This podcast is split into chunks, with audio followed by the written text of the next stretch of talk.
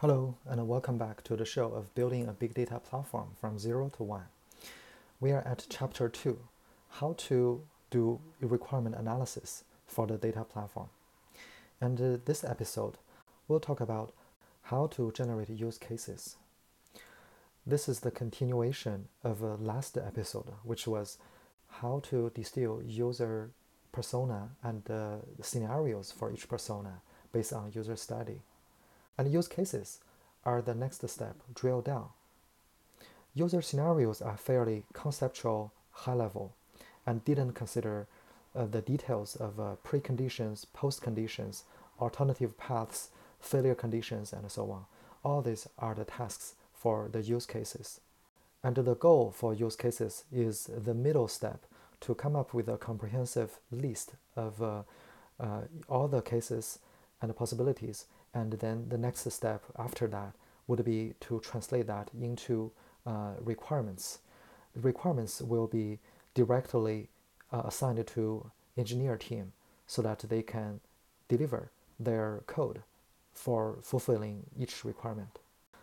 Each use case should be fairly detailed and comprehensive, but uh, here, for the limited time, I'll give you a couple of examples that are still fairly high level but you will see uh, the formality of use case.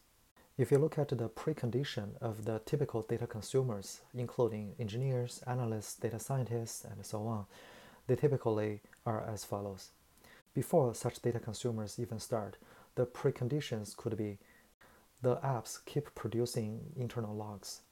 The logs are transported by an event bus pipeline and sent to a centralized data lake storage that is daily updated with an SLA. And the logs are already reformatted in columnar format, partitioned by different types of the data and the dates for faster query. And also the metadata is already extracted and stored in the Metastore service, so to expose the tables, partitions, and uh, access controls. And the data is cataloged by a cataloging service, so to support discovery, lineage, team collaboration, and so on and the data is governed by a governance service, so retention policy, archiving policy, access control are all enforced. And uh, the event flow for most uh, data consumer personas could be first, I use the catalog service to browse and search for interesting data and queries my colleagues are using. I can see the lineage of data to understand where they are from, where they are going.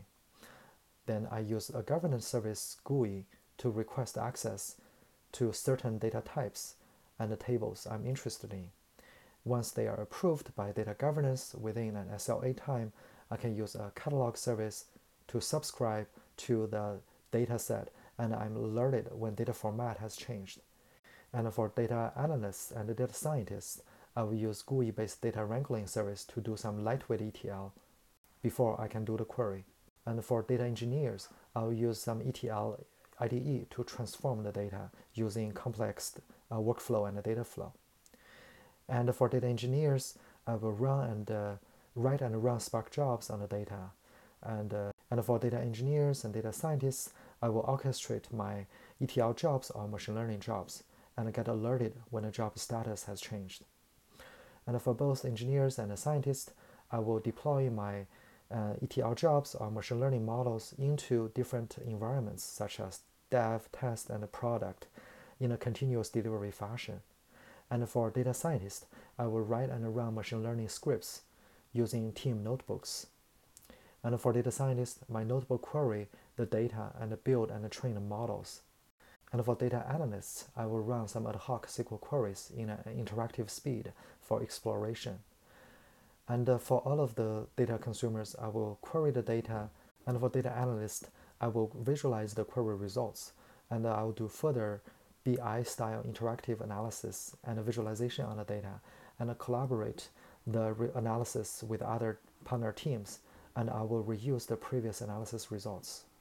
And the typical post condition would be uh, for data engineers, my query results are consumed by the downstream data analyst and scientist team.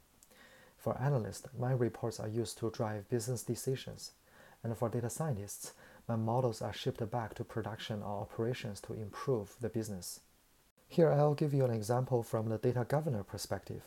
Data governor is different from data consumer in which they are the centralized uh, uh, data steward to manage and audit the access, retention, uh, permission control, and the quota of all the data in a data lake. Uh, uh, the typical preconditions for data governance would be uh, data consumers are requesting to ingest some data, and these are the typical event flow steps. I will use the governance service to receive a data consumer's request to access specified data. I will use the governance service to review and grant the request access. And uh, I'll limit which fields each dataset can be seen by that specific uh, user and team and role. And I will specify uh, the retention policy for all the data and for specific non-default data, such as what is the life cycle from active to archive to, to deletion. And I will use the governance service to specify uh, customized retention policy per each role. And I will be able to audit the governance logs, who has granted whom access and who has changed which policy. And I will be also able to audit the data usage who accessed which data and when and how long was the usage and what services are used to access the data and what was the cost. And I will be using a catalog service to curate the catalog and the glossary for the consumers to discover data and the lineage. And the post conditions would be the consumers get access to the data they're interested with appropriate permissions and retention policies and uh, they do not overspend the usage, they do not break the data permissions, and they can uh, get the data within an SLA. Now, to wrap up, I have uh, combined multiple use cases, and I didn't cover much alternative paths or failure conditions, but uh, you can see uh, the formality of uh, use cases, including each for each persona, the precondition, the event flow, the post condition. You can split them out into more detailed use cases. And the next step after the use case would be to come up with uh, the requirement lists that are grouped and ranked so that it's readily consumed by the engineer teams. And we will talk in more details in the next episode.